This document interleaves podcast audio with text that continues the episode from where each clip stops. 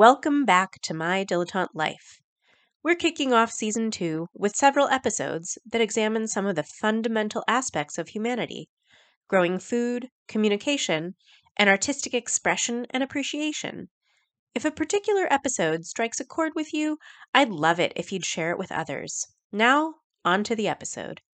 When I grow up, I want to be an engineer. When I grow up, I want to be an author. When I grow up, I want to be a fine art thief. When I grow when I up, grew up, I When I to grow be up, a When I grow up, when I grow up, be I a want to be baseball a baseball player. player When I because grow I know up, how I to throw want to and be a catch. musician. I want to When I be grow up, work in music I direction. I want to do recordings and help. Welcome to My Dilettante Life, where we hear from people who have cool or unusual jobs about their professional lives. I'm podcast host and resident dilettante Hannah Binder. So, yes, welcome to this episode of My Dilettante Life. I'm your host, Hannah Binder, and today I am talking with Ashley Wilson about her career in farming. So, welcome, Ashley. And if you could start out by thank giving you. us um, just like a little overview of, um, yeah, your professional life up until this point.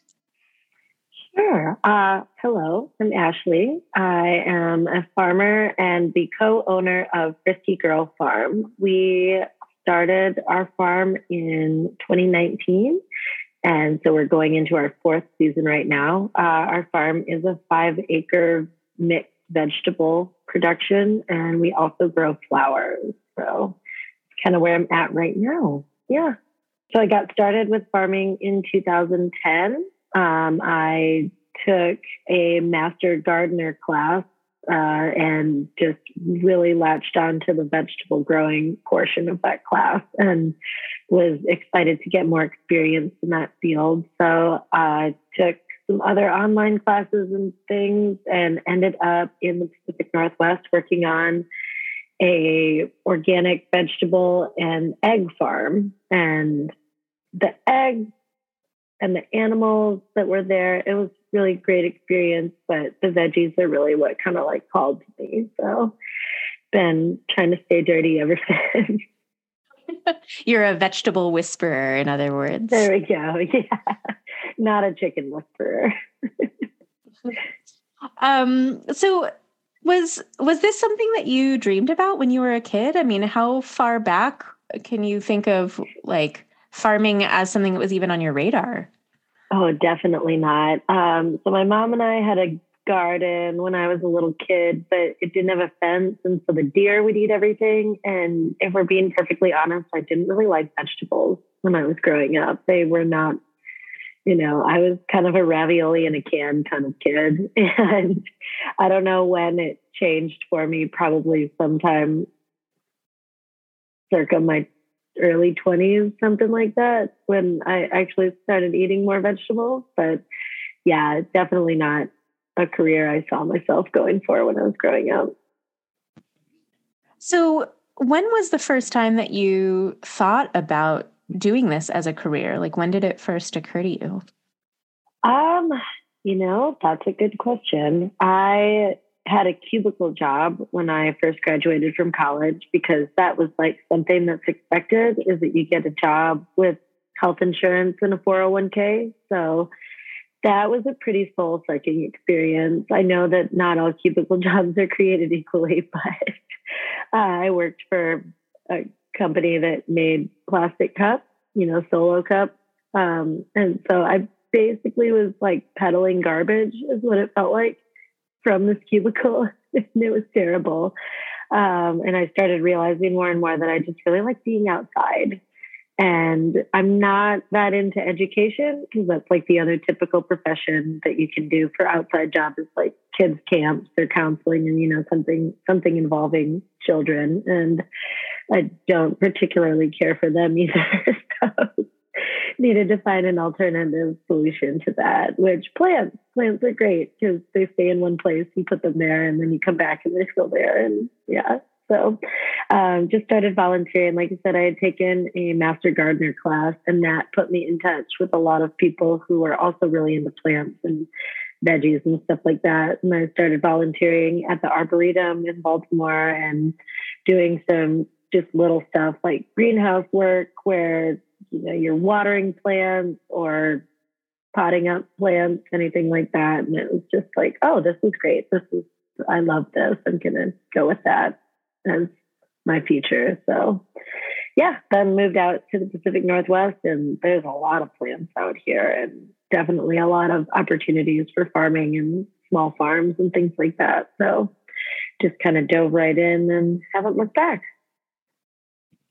Great. I, I have to admit, I'm seeing a similarity maybe between your um, your I don't want to say dislike, but um, chickens and children. They both move around a lot, yeah, and you can't control them. yeah, it's just a lot of work. I mean, I, but not to say that veggies aren't a lot of work, but it's more of a time frame that I can wrap my head around. Like you, as a animal farmer, it's 24 7 always, whereas veggies are seasonal. And I really am drawn to that natural life flow of like, if the sun is out all the time, I have to work all the time. If the sun is not out, I can kind of rest and recover from a brutal season. And it's that's what works really well for me. Just like hibernating in the winter and then, you know, once the solstice has happened, it's like go, go, go all the time, plant all the plants and yeah, gives you energy to do this daunting job. So makes it makes it nice. Nice.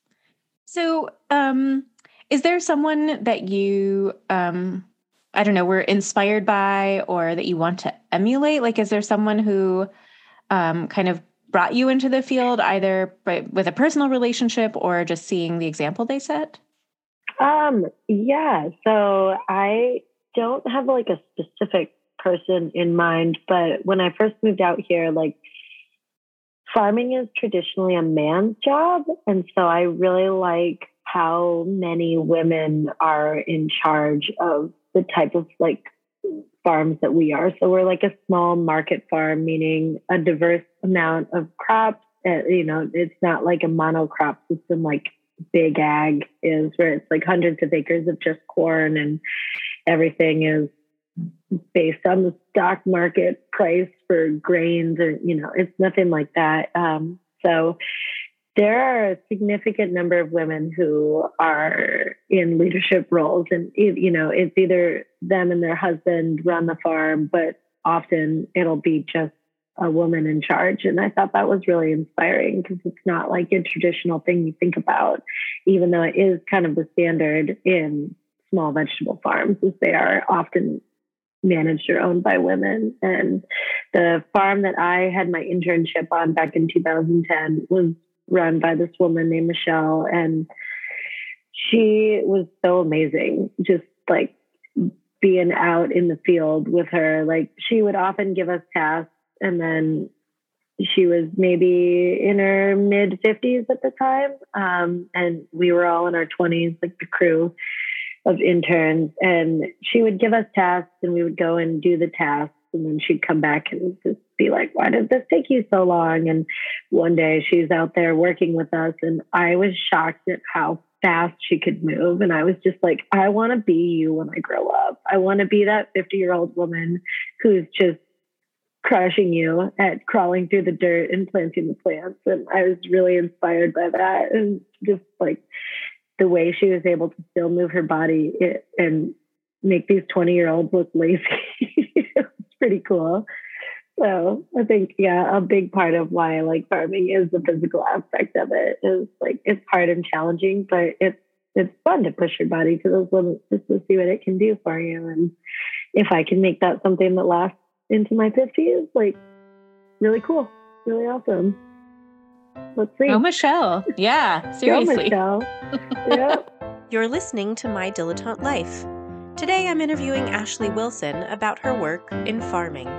Um, well, that's interesting because you know I, I was wondering if it's um, you know hard on your body in a sustainable way or an unsustainable way because I think a lot of times when I think about um, really physical jobs, I don't think about them being something you can do comfortably or quickly or like well into your 50s and 60s. But it sounds like your experience has shown that it is possible.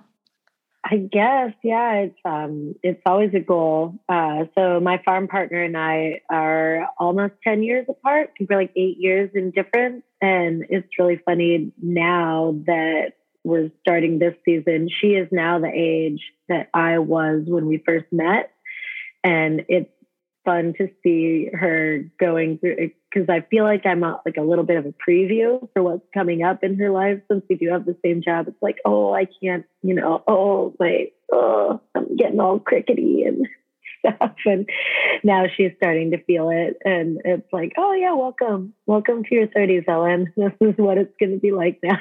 You're going to be tired even more so. And you're going to get injured just, you know, you turned your neck too hard or something. it doesn't take much to throw it all out of whack. But um, we are it, it we are a good partnership in that sense because when we started, I was like quote the strong one, and now that she's the youth, she's still she's the strong one now, and it's like oh. Can you do this? I don't. I I I'm don't want to break my body. Can you do this? and I will say, like, learning how to mechanize things has been something that we're working towards. So, the first year we had this farm, we did not have a tractor, and it's five acres, and that was a huge mistake. Um, that that first season was just like soul crushing, body breaking. Like everything we did was with a walk behind rototiller, and I would not recommend that zero out of 10 would not recommend that. Um, if it's more than an acre, you should probably just get a tractor or get a friend with a tractor. You know, the tractor is helpful for more than just moving soil. It moves things that are heavy and terrible that you need to farm around the farm. Um, for instance, tarps. Used to drag these 100 foot tarps around the farm, and now I just like swoop them with the strap and pull them with the tractor and it's so much better. And I don't know how we did it that first year. Like just I really don't. It it was a lot. So it sounds like there's um, a market for maybe like uh, farmer focused yoga classes or something to keep your body nice and limber. Yeah. Yeah, I think that is the thing. Like farming for or yoga for farming. It's like lots of downward dog and cat cow poses. like stretch that back out because yeah, the majority of my hardships with farming are like moving heavy things around the field. So any way that you can add a motor or even just a wagon to do that is like really helpful. So what has surprised you about working in farming? Um, how hard it is to do taxes uh, which is like not a thing you think about with farming. Like I got into farming because I really like growing plants, but as a small business owner, there are a lot of hats to wear.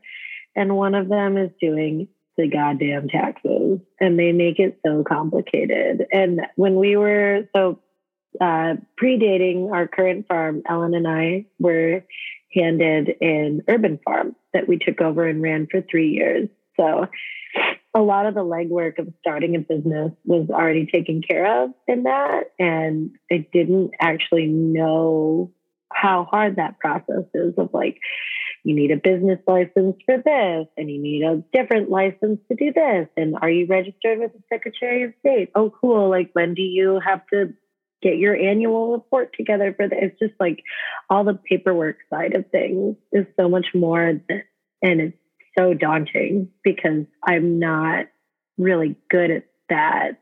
But when we split up the roles and responsibilities, I'm better at spreadsheets and Ellen's better at doing emails. So we've kind of divided the tasks as far as the non-farming part of it, you know, the the, the non plant growing part of it into front of house, back of house. So Ellen's in charge of like emails and communication and stuff like that. And then I do the books. And it was like, oh, when's the last time you took an accounting class? Was it in high school? And did you quit because it was stupid and it was hard and you didn't like it? Yes. Okay, great. Let's let's go there.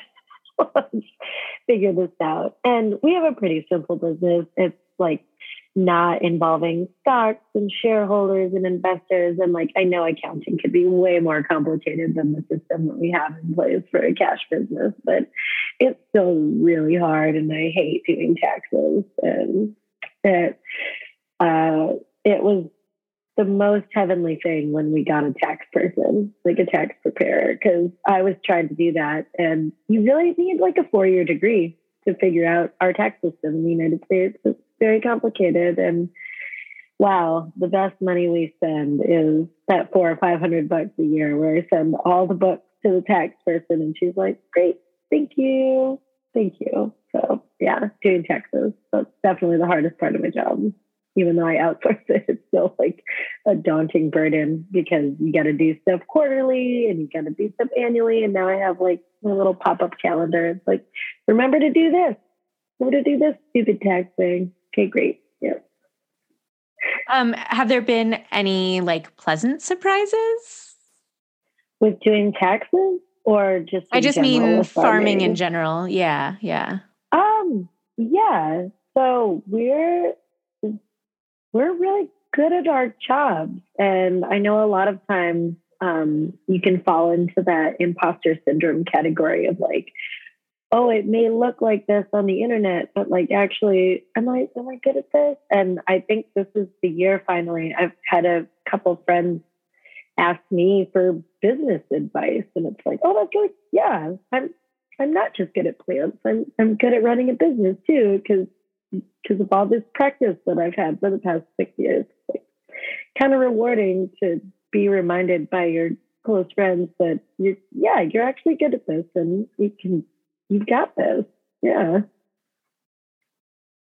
Especially especially that part that you hate, right? It's like the bookkeeping side of things. Like, oh, I feel like this is my weakness and it's oh nope, actually can, you can do that too.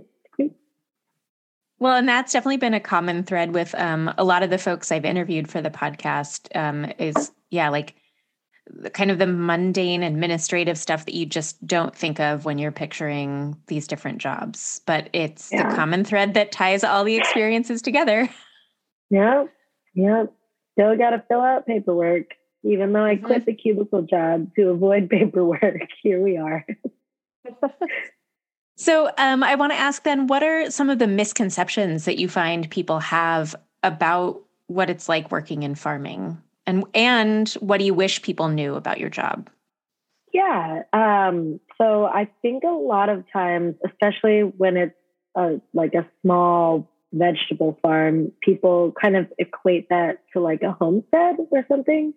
Um, and so I have friends that'll be like, "Oh, well, if I just gave you these seeds and would you plant them? And it's like, actually, no, no, it's not like that. This is a well oiled machine with a plan, and it's just not a hobby farm like you're envisioning it. So people think about a farm and like, oh, it's so quaint and beautiful. And actually, it's not. It's it's a grueling time burden that we've set up for ourselves. We're like, we're planting seeds every single week from March through September.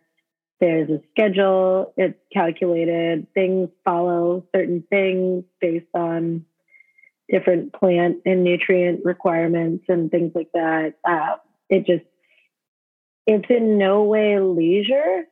And I think a lot of people think that growing plants is a leisurely activity where you just like set it and forget it. And it's not like that. It's um, so the harvest burden is is real. Um, we'll start harvesting sometime in the beginning of May, early April, or you know late April if we're lucky. But it just is like a preview of what's to come. So you start with leaves, and then come the root crops, and then all of a sudden it's summer, and you've got your fruiting plants, and it's a time tether. So we grow a lot of cucurbits, which are like cucumbers and summer squash and things like that. And in order for them to remain productive throughout the season, we have to pick them every 36 hours. So it's a time tether of you got to pick the squash, you got to pick the the cucumbers, and it really sucks because they're really heavy. and I hate them. And they're the most delicious, so I love them. And it's a real struggle to like. Luckily, I have a farm partner, and we can share the burden. But you know, every weekend when the crew is gone and it's just the two of us, it's like, all right, whose turn is it to squash? Damn it. go out there because they're they're also itchy. Like you it, they they have that prickly skin on them, and then you get the squash rash, and your whole forearms are itching, and it's terrible. And people are like, "Why do you do this?" Well, you know, you got to eat, eat. You got to have squash. It's the best. It's the summer staple. So it's yeah, the squash burden. But then we'll have our first frost and they'll all die and it's fine because they're gone, gone until next year. And yeah, really having a seasonal break is if I had to do this all day, every day, like you do with animal farming, it's like not sustainable in my mind. That winter hibernation is really essential for just like forgetting the pain and suffering. and then you can do it again next year. Got it. I like it. I'm learning new terms. Um, I had never thought of um, what you called it squash rash. Oh, the squash rash. Yeah, it's a real yeah. thing. When you pick the squash, uh, your skin breaks out. In it's not quite hives, but it is like an itchy, scratchy thing, and you know you can kind of wash it off, but it's still there. It's like the plant is oozing terribleness, and it gets stuck to your skin. It's almost like they don't want to be picked. yeah, exactly. I think it is like a natural protection. It's like, oh, don't pick me. I'm sharp. Well, not sharp enough. so. But yeah, you can all think of that the next time you eat a cucumber or a pickle. Someone got a rash so that you can enjoy that food. the, the taste of guilt makes it that much better. Exactly. yep. Do you have a burning question for a previously interviewed guest? Do you want an update from a particular interview? Submit your question on the podcast website, and it may be featured on an upcoming Audience Asks segment, where we have a quick check in or follow up with someone who appeared earlier on the show. So, what would you say are the coolest parts of your job? Uh, the seed growing. I love greenhouse season, which being in the greenhouse and seeing seeds turn into plants is like my favorite thing, especially when it's all full and you just go in that space and it's just, it just smells like spring and plants and you're watering. We have this wand that we use to get all the tables and it just, I love greenhouse duty. It's my favorite. And spring is like the most exciting time because all the, you know, it's, you're starting everything, right? You're, all those plants turn into dollar signs and it's just like kind of a preview for what is to come. And you're filling up the field and then by late june the field will be full of food and it's like a really rewarding season even though it is a lot of heavy lifting and punishment. But like i like the planting and growing way more than i like the harvesting. So spring is best it's funny. Um, I, I, will say, like, you know, I've had a vegetable garden off and on throughout my life, and it is really exciting to see the plants pop up, but not mm-hmm. doing it professionally and therefore only needing to do a little bit here and there. I love the harvest. That's my favorite part. Yeah. So it's um, interesting oh, to hear. Harvesting. Yeah. Yeah. Good to know. Yeah.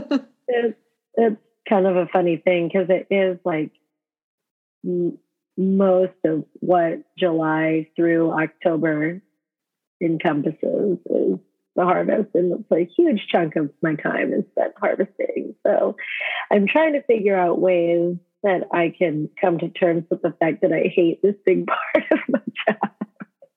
and it went a little better last year. I think I spent more time. So I'm trying to transition from vegetables to flowers because flowers are really fun for me to harvest. They're still like a new fun thing. They haven't become a burden known as squash in my life yet. So um, I think that finding ways to kind of step back from a lot of the veggie harvest and whatnot is going to be my sustainability key because the harvest will break your body and the and your soul you hate it so much.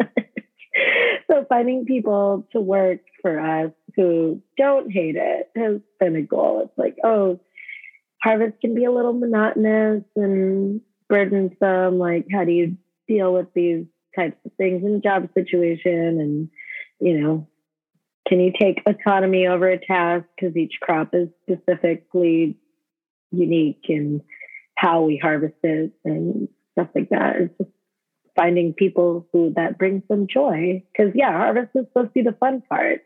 It's when you get to literally eat the fruits of your labor, and I don't like it.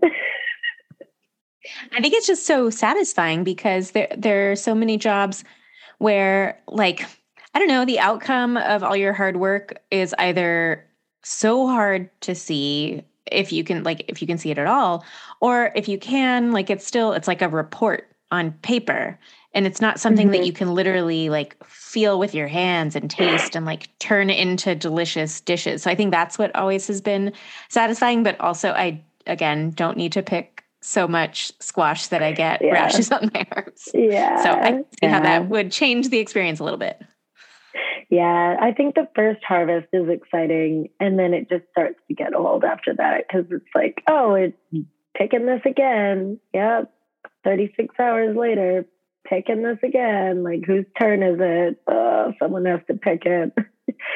Because if you don't, then you're ruining it. So that's, yeah. Or creating an unsaleable product is it's interesting when you view it not so like it's just a financial thing, right? Like looking at the food and then quantifying all of it with dollar figures. It really changes your perspective on it because it's it's it's not like when you go to your garden and you pick a tomato and you're like, oh, this yes, but your end of day take home is in no way related to whether or not that tomato tastes good. It's just like a thing you grow because you like it, not because it's your livelihood. So I think that when you think about it from that perspective, it can really change it all. It, it, it kind of makes it a burden, but also a necessity because, you know, if we're not making money off of this, we can't continue to do it. So it's like looking at them as little dollar signs out there in the field. But, uh, well, that segues really well to my next question, then, because I want to know um, what some of the differences are. I mean, you, have talked about this somewhat already, but between doing this as a hobby and as a job. Yeah. Um, so the weather and climate change and things like that are huge stress points in my life because it is directly impacting how much money we're able to make. For example, we had a killer year last year. It was hot, it was sunny, the well didn't break.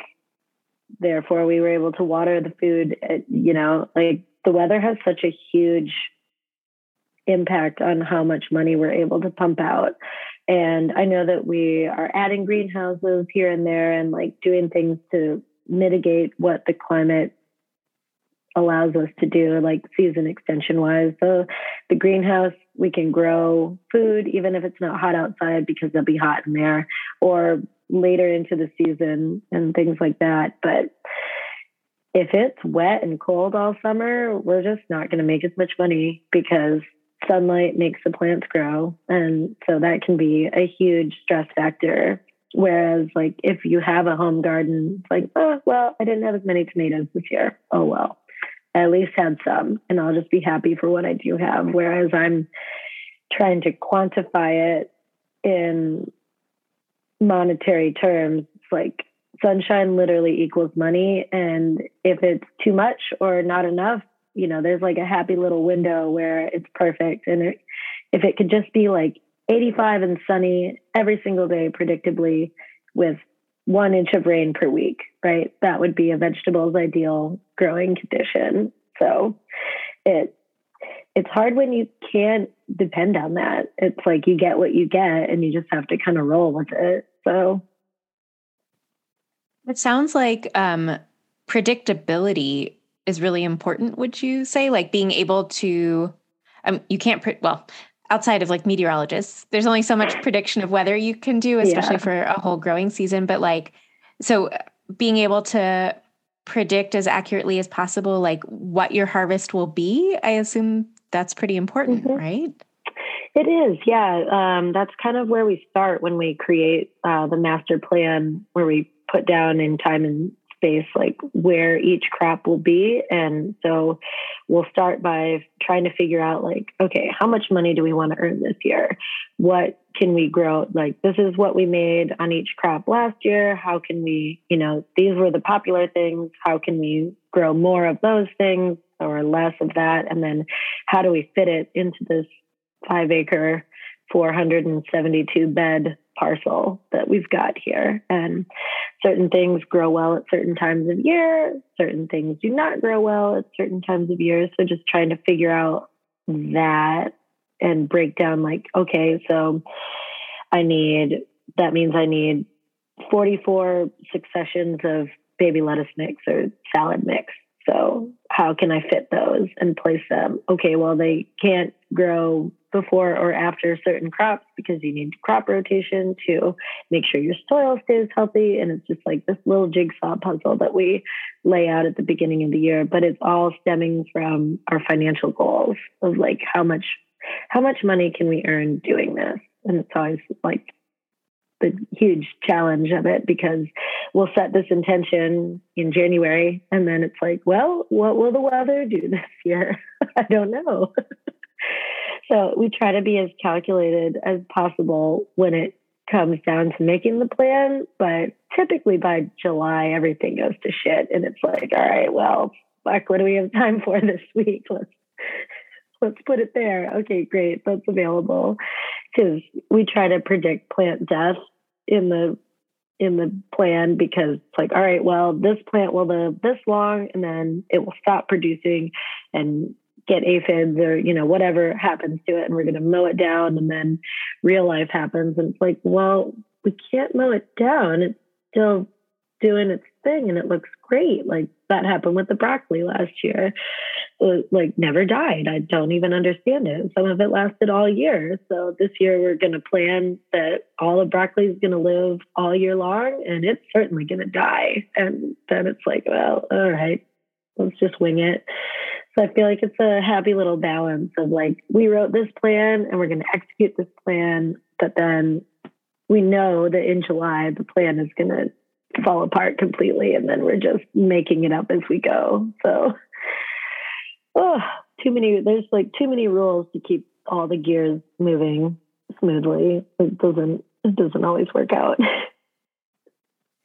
So flexibility and um, adaptability are, are pretty key. Yeah, I think so for sure. Because, like I said, there's too many. There's like just enough things that you can plan for to make you feel secure and safe, and then they will start breaking down because there are so many unknown factors, like whether you know a staff member could quit mid-season, or like someone could get injured and can't come to work, and you know whatever that snafu is, it throws the whole ball off its track, and you just gotta like figure it out.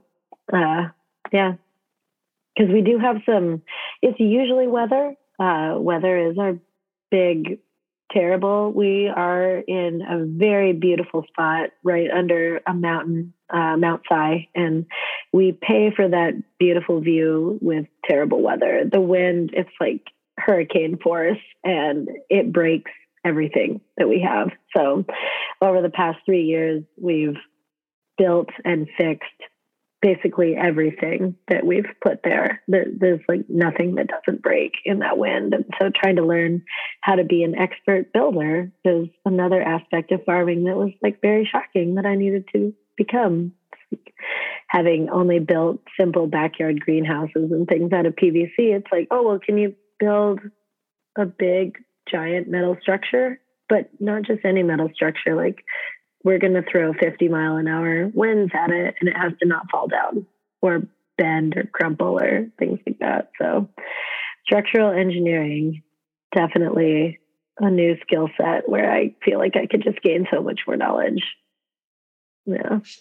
Yeah, not typically um, a class you take alongside accounting when you're in high school. Not really, no, no. And just like learning from example, although sadly, all the examples are like a huge financial hit. Every time something breaks, it's like, oh, well, there goes more thousands of dollars in learning experience. Great. Hey, it's uh, probably cheaper than, you know, tuition these days, I guess. I think so. Yeah, I do think so. Mm-hmm. Not that that's like a great uh, benchmark.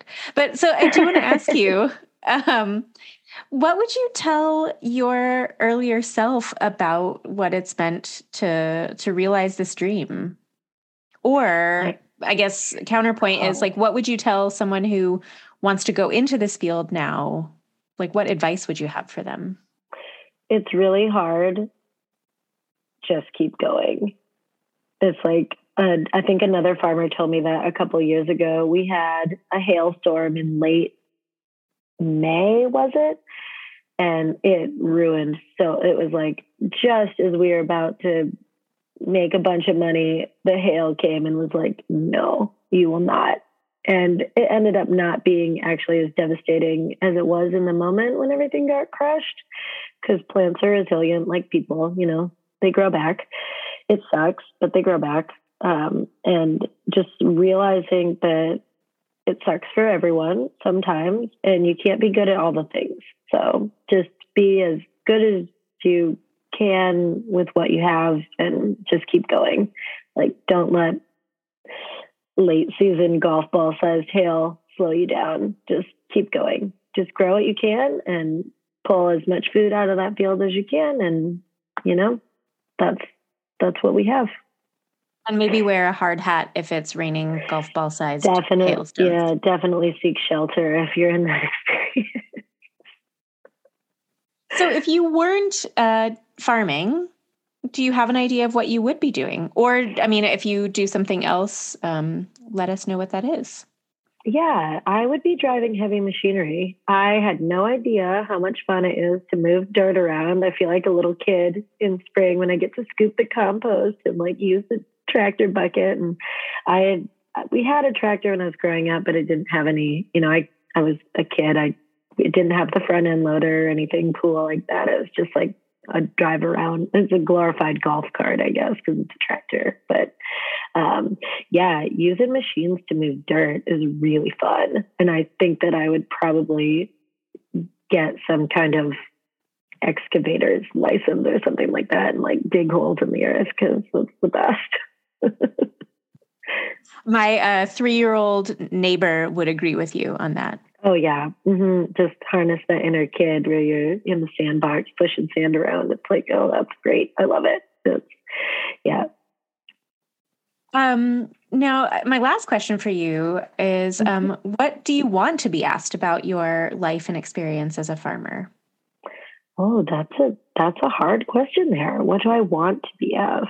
Um, right off the top of my head, I'm gonna say ask me more questions about flowers because that's like my favorite thing that we grow are the flowers, which is silly because you can't eat them. um, at least not in a way that's going to fill you up. Uh, so yeah, anytime people want to know more about flowers is where I get really excited because I feel like I've been doing veggies for a long time and it's now so commonplace. Like all of the veggie knowledge is regurgitatable, I guess. I don't know if that's a word, but it's like you get the same questions every year. I'm like, oh, you know, you you plant so many successions of this, and so it's like, oh yeah, you don't know that by now about all the ins and outs of veggies. What? But when we get to talk about flowers and things like that, because I'm still pretty new to flowers and and learning more every day, I just love to know what people are doing with their like, oh, what what greenery do you put in your bouquets or this or that and things like that, and like looking at flower arrangements like, oh, well, is that a centerpiece or is it more of like a a bouquet for a wedding where it faces this way or up or down? Yeah. So anything related to flowers is just that's all I want to talk about and learn about these days. Do you have a favorite flower to grow? Oh yeah, sunflowers. They're so easy. It's very satisfying. They barely even need water. They're drought tolerant. Everyone loves them. They sell well. I love sunflowers. You would think it would be something harder, but it's not. That's old faithful. So I love it. Because a lot of flowers are kind of high maintenance, like dahlias. You gotta pinch them and trellis them and get the timing right. And nope, sunflowers, trash crop. Love it. Love it. So, because I was going to ask you then what's like your problem flower, but it sounds like dahlias might be It's so far. dahlias. They're divas. It's it's fine because they are so beautiful and it's rewarding. But yeah, a lot of the flowers, it's like the little things, like pinching, for example. Did you know that when a dahlia is six inches in its little bush state to get more blooms, you pinch the top and then it causes it to branch more. Yeah, there's a lot of flowers that are kind of high maintenance like that that require a lot more attention. And often the flowers get treated kind of like second class citizens just because they're a very small percentage of what our total business is. So anytime where we can just spend more time with them and make them more beautiful is like really it feels very rewarding. It's like, oh, they're they're good enough now. We can we can spend working time because it used to be like what I would do on my day off was take care of the flowers and now they're like they're they're real. we actually Um, make time to pinch the dahlias and stuff like that and to put up trellising because you can't sell crooked flowers and it rains and they fall down and it's just yeah. Always be learning, right? I have to admit, it's really um, gratifying to hear you talk about how difficult dahlias are because I've tried to grow them twice now. Once when I was living in Seattle, and once when I was living in Portland, and both Mhm. times I like failed miserably. So I'm like, Mhm. it's not just me; they are just difficult No. flowers. They are difficult flowers. And then if you don't feed them, because that's another thing, like with vegetables, we don't really need to add extra fertilizer or anything like that. Like we do a, a little sprinkle of uh, NPK, nitrogen, phosphorus, potassium um, at the beginning of the planting season. And then we have very healthy soil. So it's just like set it and forget it. And the flowers, it's like, oh, well, at this time of the year, they need nitrogen to promote better leaf growth and sturdy stems and things like that. And then you got to go back when they, right before they start flowering. And like, you know, I've talked to people who grow weed, and I think that flowers are basically weed, like pot farmers, because they're always trying to get their nutrients balanced for what stage the plant is in its growth cycle. And it's like, oh, I could learn a lot from you about how to grow the flowers better, I think.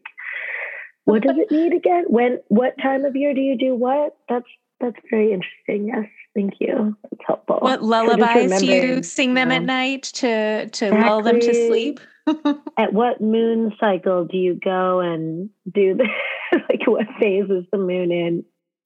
Stuff like that. But yeah, like just getting better at nutrient applications is kind of a whole new process because yeah, flowers yeah, flowers are in the ground for the whole season, a lot of them. Whereas veggies, it's like wham bam, thank you, ma'am, and you pull them out and you're done. So continual nutrient applications. That's my growth area this year. It's always good to have a goal.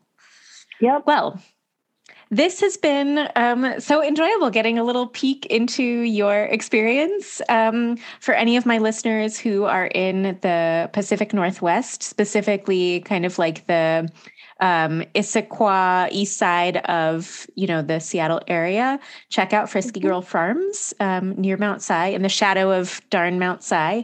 Um, And yeah, thank you so much for talking with me. Yeah. Thank you for having me. This has been great. Let's talk about plants, my favorite thing. When I grow up, I want to be a pioneer. I hope you enjoyed listening to this episode of My Dilettante Life. I'm your host, Hana Binder.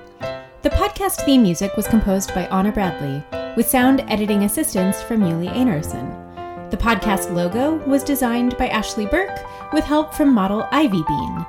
Thanks to our guests, and to all our listeners for tuning in. If you have follow up questions for a guest, send them in for a chance to be featured on an upcoming Audience Asks segment. My Dilettante Life is available wherever you get your podcasts, as well as directly at hanabinder.com slash my dilettante life. That's H-A-N-A-B-I-N-D-E-R dot com slash my dash dilettante dash life. Tschüss!